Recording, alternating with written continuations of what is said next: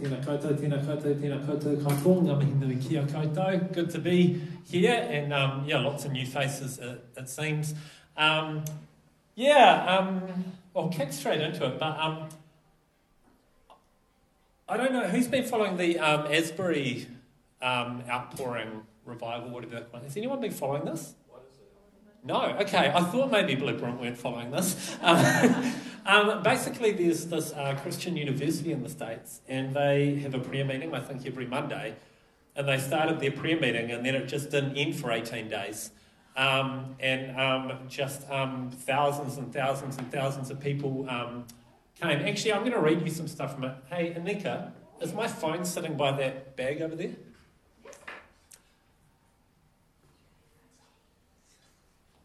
So this wasn't in the plan, but the fact that nobody's heard about this, you need to hear about this. And it just wrapped up, and people just came from everywhere, but I think the thing that was really special about it is it was like super humble, the whole thing. Like it was just not grand in any way, shape or form. So I'm just going to bring up something that one of the main leaders of it said on the last day. If I can find it.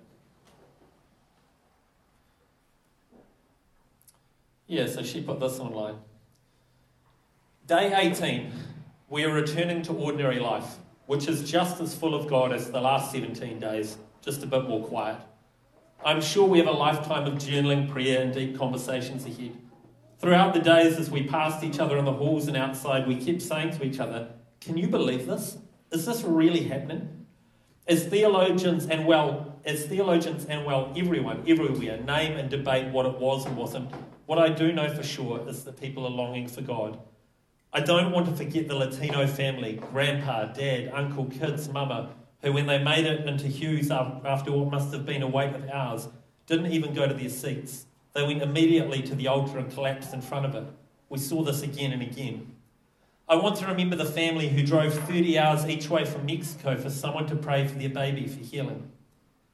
My heart is broken with the 18 men who piled into a 15-person passenger van for 9 hours to pray at an altar for 30 minutes.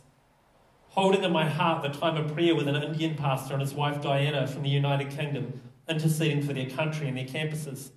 Who can forget the Brazilians? They showed up, their passionate prayers for their country, all the Brazilian flags, although graciously put away when we asked. Just too many people in the auditorium for all of the flags.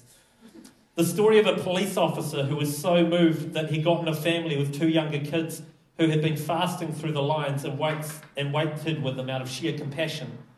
A mum and a daughter with special needs, the families who brought their children for prayer for medical issues just broke my heart. Their faith, their desperation, I felt it with them. I will continue to pray for them.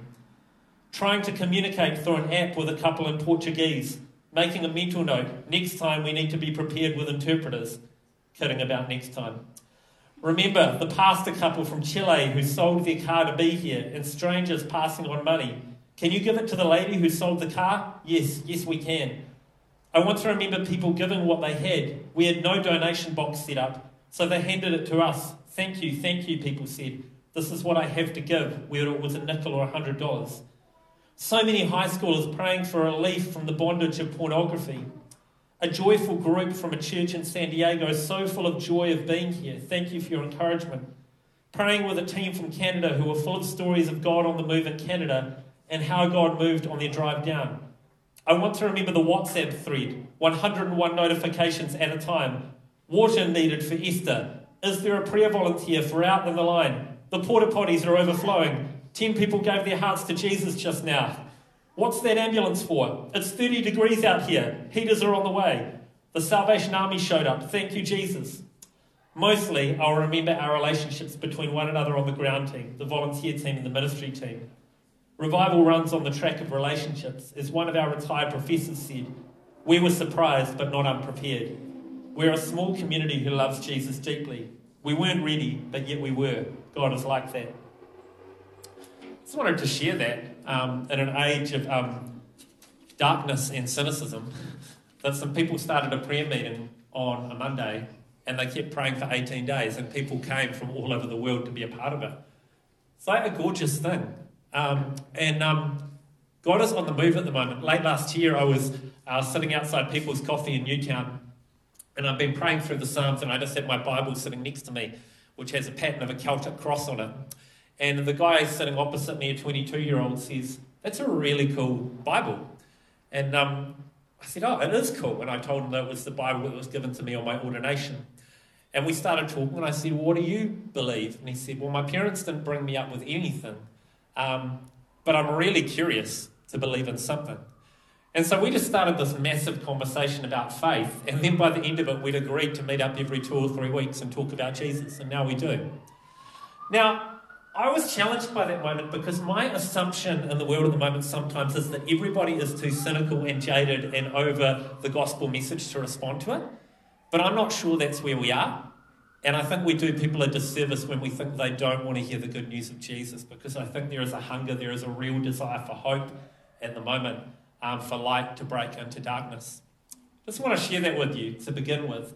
And I think we need to be really careful that as we think about the gospel, and we think about sharing it with our friends, that we don't assume that they're not up for it, that we don't actually take the place of the Holy Spirit in assuming what is best for people, but we let them decide that. Anyway, everyone's gone very quiet. Was I a bit intense there? No. That is exciting, right?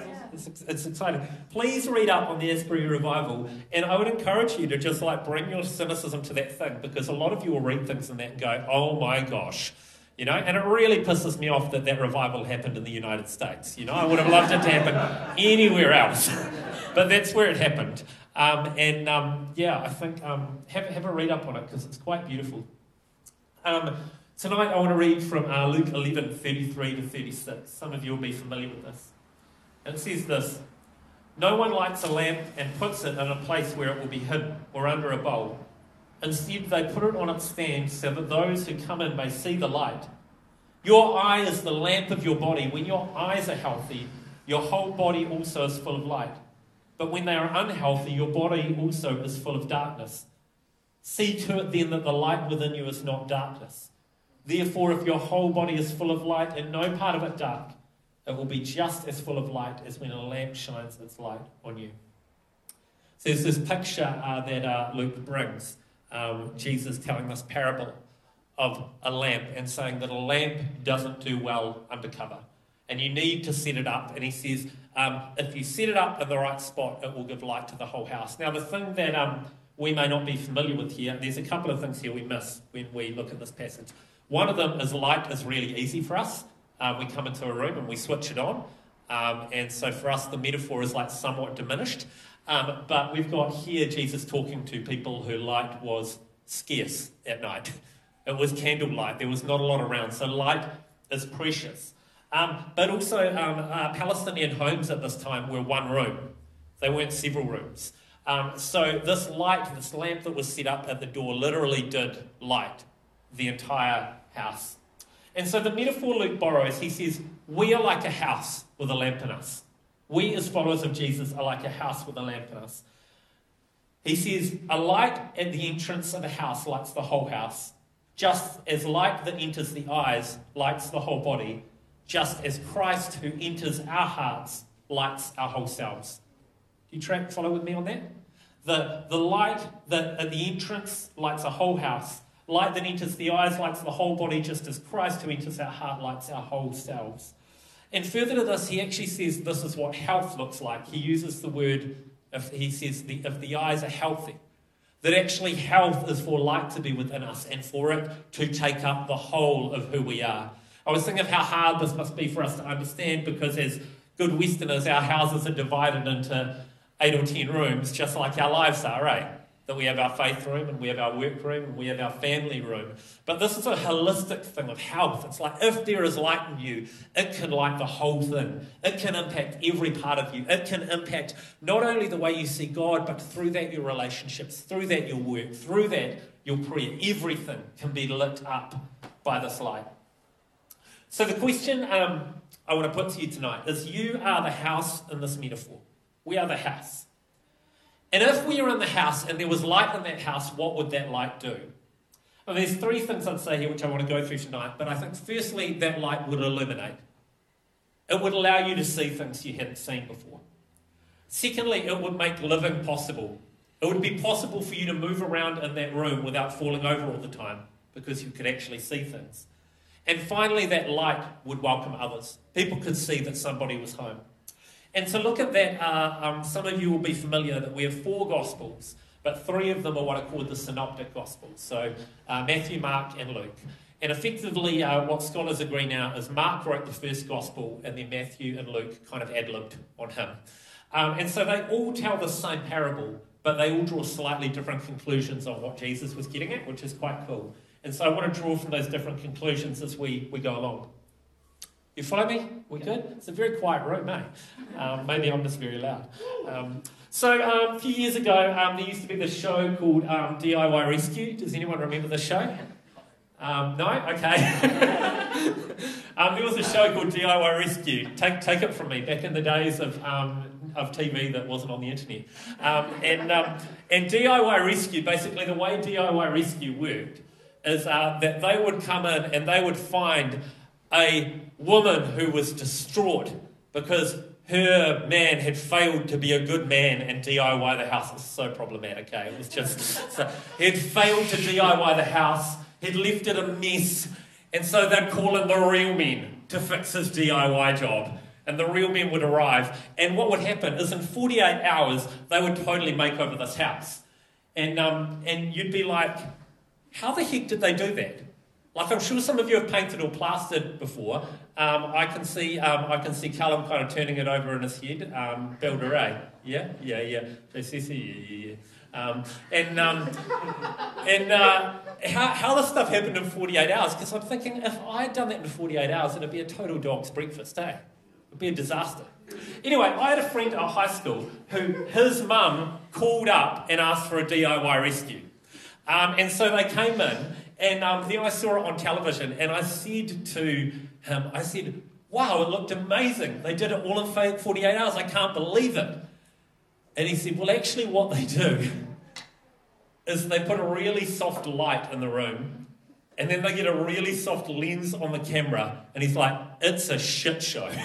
It's like, you need a DIY rescue for the DIY rescue. It is an absolute mess in there when they are done. And the reason I tell you this, he said to me, he said there were drips everywhere, he said the plastering was uneven, he said you could see the strokes in the paint.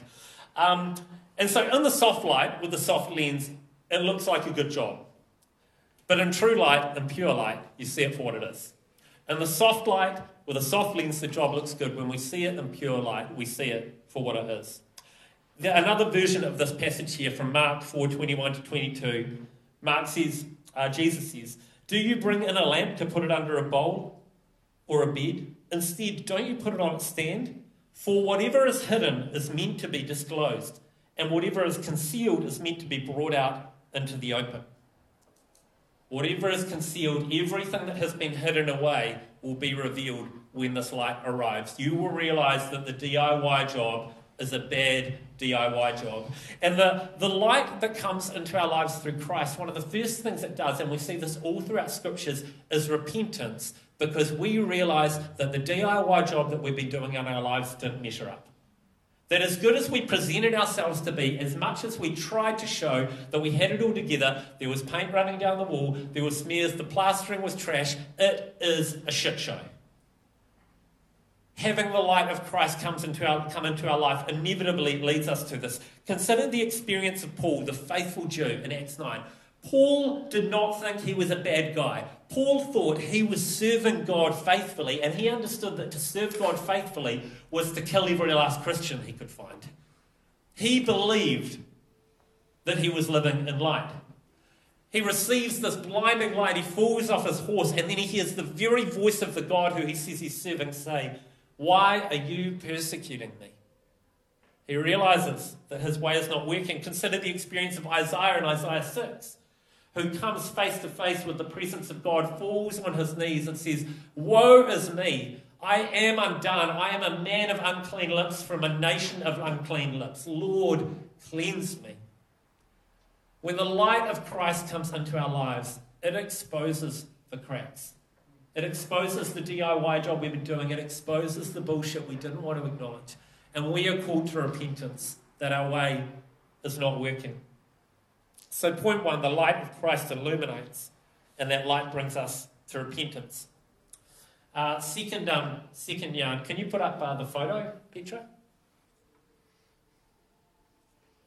Okay, so this is Luna, my daughter, who's at the back at the moment. This is her, absolutely combed out.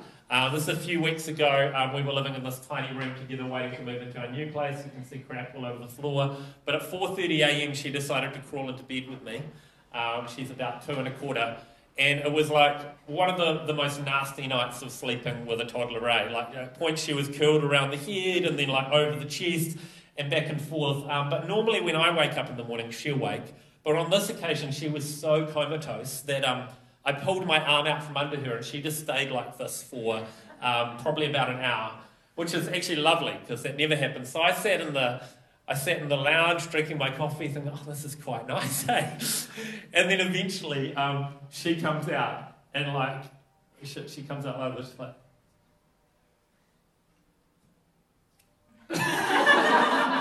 she looks like she had had the hardest night in town, eh? And she's just and she must have had pins and needles in one of her legs because she couldn't get it working, so she's sort of what is this thing doing? And then eventually she just clasping the wall, comes down the hallway. So she looks up, she goes, Morena Papa. It's just this beautiful, beautiful moment.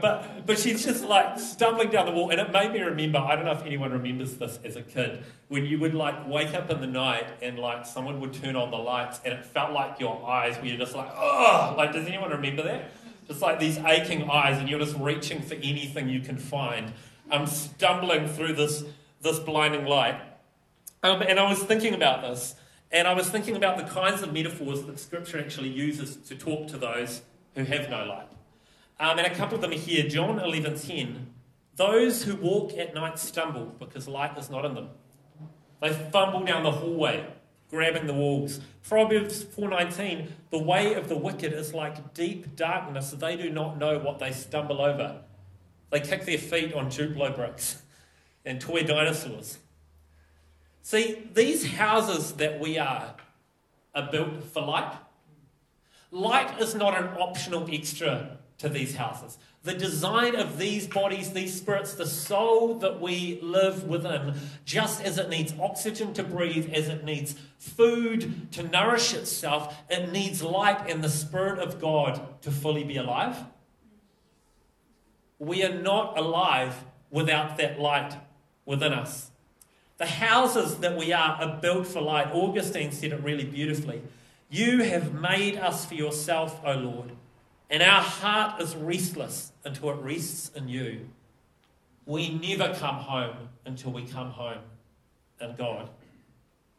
So when we have no light, we actually struggle to live within ourselves because we're not living. We don't have the light that is truly living. We stumble left and right, holding the walls in our life. You cannot clean a house that is in darkness. We can never get rid of the mould. We can never get rid of the mess. We can never get to the bottom of it in darkness. And we can't see each other in darkness. We can't see the people we love in darkness. And what we end up doing in darkness is looking at only the patch right in front of our own feet to try to navigate. And we can't host others in darkness because we can't cook a meal and we can't bring it to them. We become ungenerous. These houses we are built for light, the light of God, and without light, they fall into disrepair. We fall apart.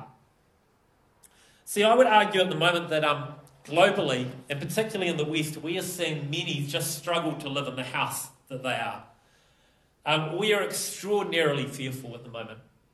We are terrified of what's out there. I don't know who else is just feeling for me, this last 2 weeks in Aotearoa, climate change has come home. Who's feeling that? It's just shit.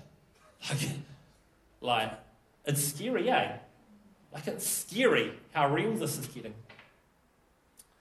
We're incredibly anxious. We're desperate for identity. I meet so many people. I end up in these conversations about faith or different things with people at coffee shops.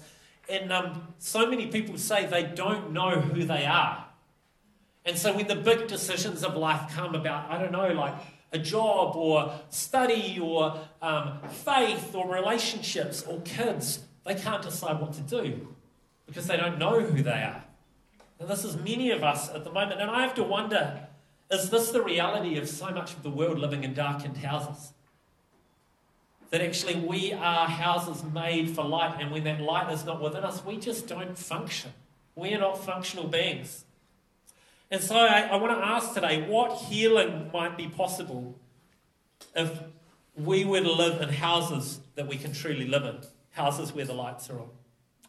So the first point, the light of Christ illuminates and brings us to repentance. Second point, the light of Christ makes living possible and brings us into healing. The final section. Recently at Two Todman, where I live above our, or where I used to live, above our co-working space and our op shop and things, our kind of church hub in Brooklyn, we had really terrible curtains. We got them replaced recently. We got thermal blackout curtains. Mm-hmm. Yep. They don't cut out the noise. They don't cut out the noise, no. But seriously, guys, thermal blackout curtains. Do any of you have thermal blackout curtains? Yep. Right, yeah, okay, 4 of you. I'm pretty sure they're healthy home standards, so I don't know what's going on here, but we got thermal blackout curtains, but before that there was a street lamp directly outside my window, and I had these terrible curtains on a terrible rail, and they were very transparent, and to get them to really close, you know, you kind of, I'm sure some of you are going to relate to this, but you had to grab the left-hand one and walk it about a metre past where it belonged, and then you grab the right-hand one and walk that about a kilometre past the left-hand one, and then hope they'd kind of overlap. But inevitably, for months on end, what I had was the slither of LED street lamp at a certain position in my room, shining onto my bed, and multiple times a night I would roll, that would hit my eyes, and I would realise there was nothing I could do about it. My goodness. And who relates to this? Anyone got anything? Yeah, okay. Yeah. The reason I say this is because light leaks, right? Like, light is one of those things that is hard to control. I can remember as a kid talking to my grandfather. He lived through the Second World War in New Zealand, and I don't know if you know this, but there was a very real fear that Aotearoa could be invaded at some point. And so what they had was they had blackout times where they had to black out everything in their houses with curtains and paper so that if a bomber came over Wellington, it wouldn't be able to see the houses below. And he said it was like exhausting. Like, he said it's just really hard to have the lights on and not have anything show. Light has this way of leaking. I mean, even practically, you know, we live in the warmth of the sun. I don't know how many thousand light years away that thing is, but it's still leaking light here, right? Light leaks where it goes.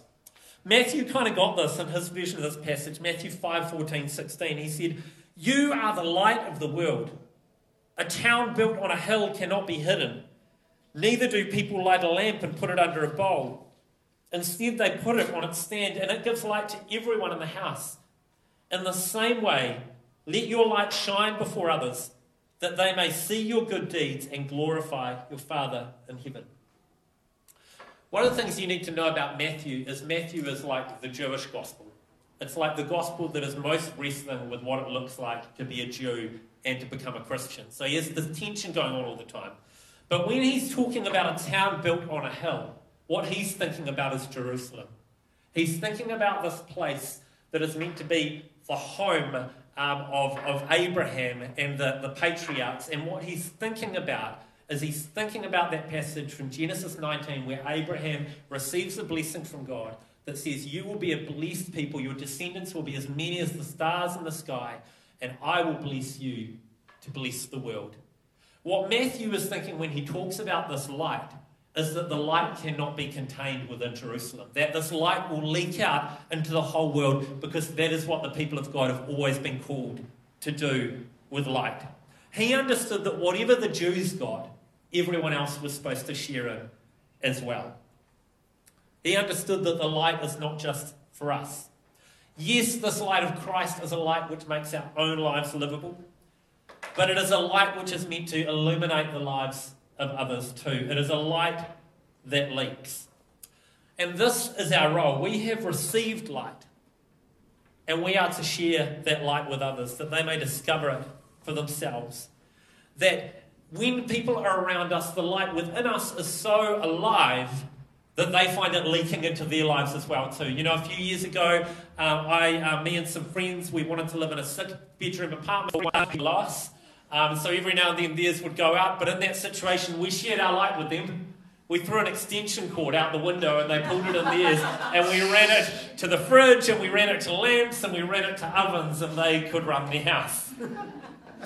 Honestly, like, I believe, I mean, that is, you know, that is cringy uni level, like, non-healthy home standard stuff. But I think that is actually like what we are called to, is that we have something, we have a resource within us that makes our life worth living, that heals us and restores us, and it's bringing us into contact with reality.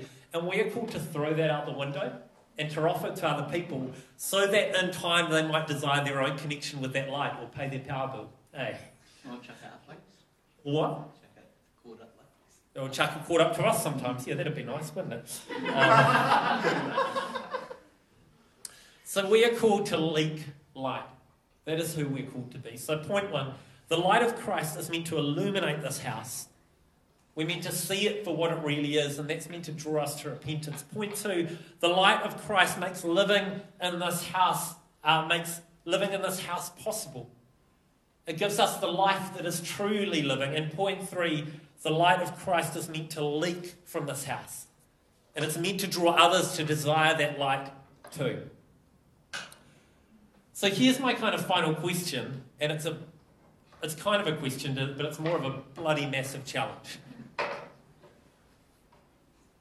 If you have something in your life which is illuminating and allowing you to see reality for what it really is, if you have a light in your life which is allowing you to see reality and be healed, if you have something in your life which is making life worth living, if you have a light within you which can make others' lives richer and more whole, then why the hell would you not tell everyone about it?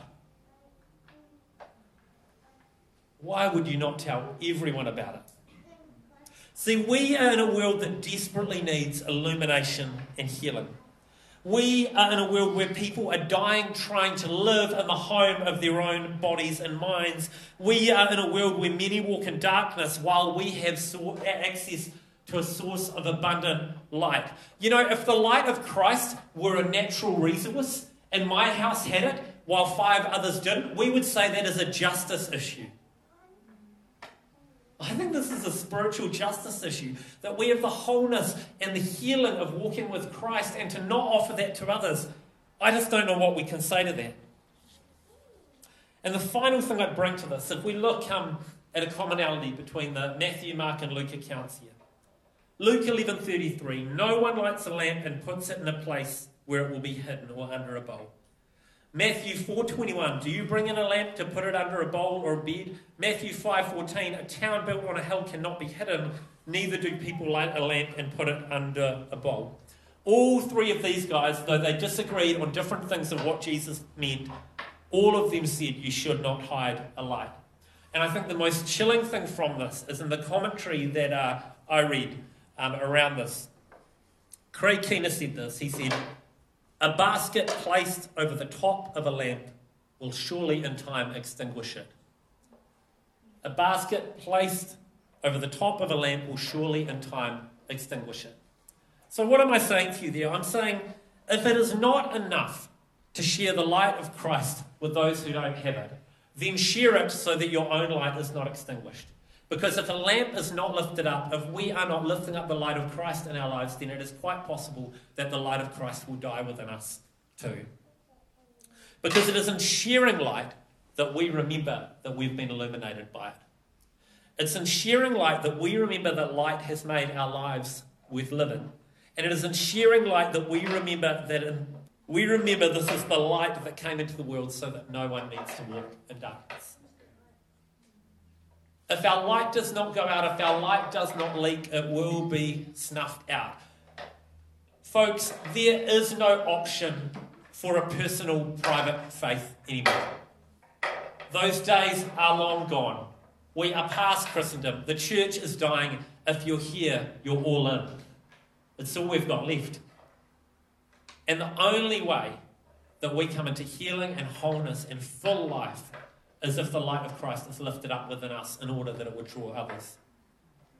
And so I hear for some of you probably saying tonight, some of you may have sat messages before feeling like what you might be feeling right now, which is this feeling of, oh great, I have to go work out how to talk harder about my faith, which I really don't think is the answer to this.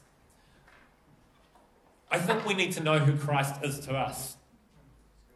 I think we need to start by knowing who we are and simply sharing this. Can you put up that last slide, Petra? What would it mean to say this light has led me into healing? What would it mean to say this light has made my life worth living? What would it mean to say this light has brought life to my neighbourhood? If we could tell a story about even one of those things, that would be a powerful way of Christ's light lifted up within us to draw others to him. So, I think because there's probably a lot of thoughts going on at the moment, maybe a good moment at this point would be for us to turn in twos or threes, share the one thing that's on top. It might be something that you're going, yep, that's reframed that for me. It might be something that really pissed you off. But let's turn to the person next to us.